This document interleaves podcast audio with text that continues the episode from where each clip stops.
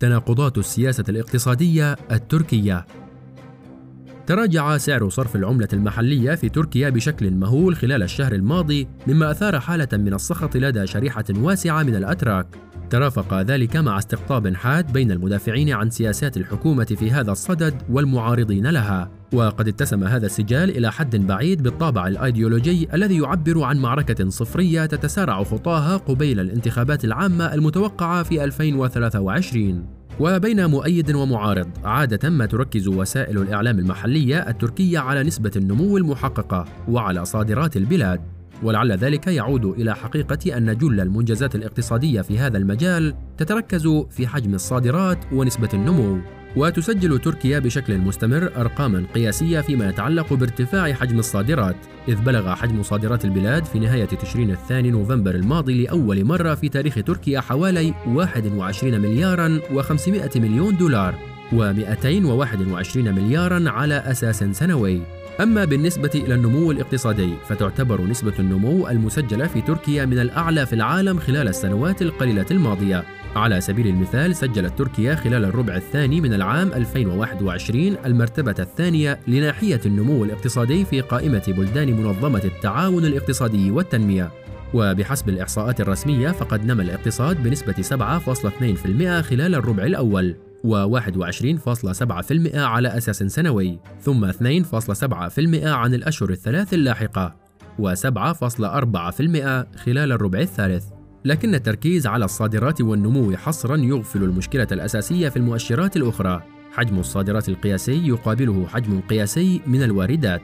هذه الفجوة بين الصادرات والواردات لصالح الأخيرة كانت ولا تزال تشكل عبئا على الاقتصاد التركي. العجز في الميزان التجاري يحرم تركيا من العملة الصعبة وبالرغم من التقدم المحقق في تخفيض حجم الفجوة إلا أنها لا تزال موجودة. وهذا يعني مراكمة المزيد من المستحقات التي يجب دفعها بالعملة الصعبة فجزء من الصادرات التركية يعتمد على مكونات تم استيرادها من الخارج ويتم دفع ثمنها بالعملة الصعبة وليس الليرة التركية.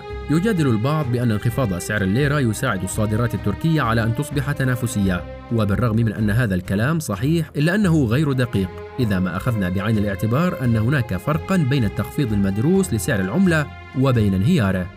كما أن كبار التجار والصناعيين المشتغلين في التجارة الخارجية كانوا قد أخذوا قروضا بالعملة الصعبة لتوسيع أعمالهم. وهذا يعني أنهم الآن بحاجة إلى المزيد من الليرة ليسددوا نفس المبلغ المقترض بأضعاف مضاعفة. عامل آخر لابد من أخذه في الحسبان عند النظر إلى الصورة الكلية. يعتمد الاقتصاد التركي في جزء كبير منه على صادرات السلع إلى الأسواق الخارجية ويحتاج مثل هذا الاقتصاد إلى حالة مستدامة من الاستقرار الداخلي والإقليمي حتى يحافظ على ازدهاره وهي عناصر ليست متوافرة في الآونة الأخيرة حيث تؤثر حالة عدم الاستقرار السياسي والأمني إلى جانب الفوضى الإقليمية وتقلص عدد الأسواق الخارجية بشكل سلبي في الأداء الاقتصادي التركي وفي ثقة المستثمرين. واحدة من المشاكل التي يعاني منها الاقتصاد التركي هي الاعتماد الكبير في السنوات القليلة الماضية على القطاع العقاري لجلب الأموال الساخنة والاستثمارات القصيرة الأجل. وبالرغم من أن هذا الأمر قد يكون مفيدا لمرحلة ما، إلا أنه سرعان ما يتحول إلى فقاعة، بالرغم من أن الحكومة بدأت مؤخرا في محاولة زيادة إسهامات قطاع الصناعات الدفاعية في الاقتصاد الكلي إلا أن منطق الاعتماد على المشاريع الكبرى ومشاريع البنى التحتية لا يزال قائما في المقابل فإن النمو هو وجه واحد فقط من أوجه الاقتصاد المتعددة وهناك مؤشرات أخرى لا تقل أهمية عنه كسعر صرف العملة ونسبة التضخم وحجم المديونية والميزان التجاري والاستثمار الأجنبي المباشر الوارد إلى آخره. الأخذ بهذه المؤشرات يعد أمرا مهما وضروريا لتشكيل صورة أكثر دقة وشمولية عن الوضع الاقتصادي في البلاد. في هذا السياق هناك سجال مستمر منذ سنوات حول أولوية النمو الاقتصادي أو الانضباط المالي، وهل ستترك للبنك المركزي حرية التحرك أم سيتم إملاء القرارات عليه؟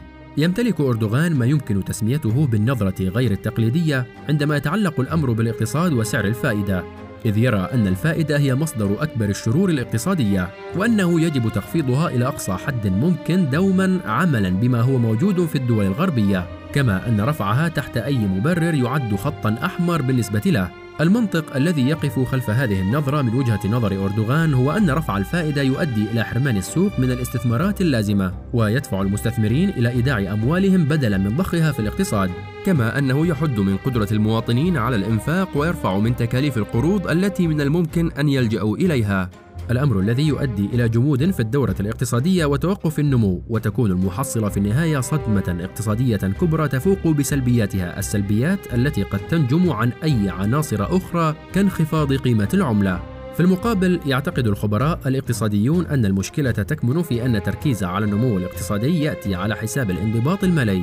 فضلا عن ذلك فإن هناك حاجة دائمة إلى ضمان استقلالية البنك المركزي في إشرافه على السياسة النقدية واتخاذه قرارات رفع أو تخفيض الفائدة هو إحدى الأدوات التي يجب أن تكون متوافرة دوما لدى البنك المركزي وذلك أثناء إشرافه على السياسة النقدية. علاوة على ذلك فإن تدخل السياسيين في كيفية عمل السياسة النقدية أو في منع البنك المركزي من استخدامها يقوض من قدرته على القيام بمهامه بالشكل المطلوب. الأمر الذي يترك انعكاسات سلبية في نهاية المطاف على كثير من الأمور لعل أهمها القدرة على الحفاظ على هامش مقبول لتتحرك العملة المحلية فيه صعودا أو هبوطا مقابل العملات الأخرى. ويرى هؤلاء أن رفع الفائدة مطلوب لتحقيق استقرار يحقق بعض الفوائد النقدية ومنها رفع قيمة العملة أو الحد من انخفاضها وتخفيض نسبة التضخم في البلاد. لكن عندما يفشل البنك المركزي في التدخل في الوقت المناسب للقيام بمهمته بسبب تدخلات سياسية عندها يصعب ضبط قيمة العملة ويتسع هامش التلاعب ويحفز ذلك المضاربين على الدخول من أجل تحقيق أرباح. وإذا انحدرت قيمة العملة يصبح البنك المركزي بحاجة إلى بذل المزيد من الأموال الأجنبية في محاولة لإيقاف التدهور وهو الأمر الذي جرى مؤخرا. في موازاة ذلك ستكون الحكومة بحاجة إلى جذب المزيد من الاستثمارات الأجنبية الخارجية وهي مهمة ليست سهلة على الإطلاق. وبين هذا وذاك يبدو الجانب التركي في حلقة مفرغة من الصراع بين النمو والفائدة. وسط مهمة شبه مستحيلة لإرضاء المستثمرين والمدخرين والمستهلكين في آن. قد تساعد حالة التهدئة الإقليمية وجهود التطبيع الجارية بين مختلف دول المنطقة في إعادة الاقتصاد التركي لتوازنه. لكن ظهور النتائج قد يحتاج إلى سنوات وهو ما يتناقض مع أولوية أخرى وهي محاولة استعادة أصوات الناخبين الأتراك قبيل الانتخابات المقبلة في نهاية عام 2023 على أبعد تقدير.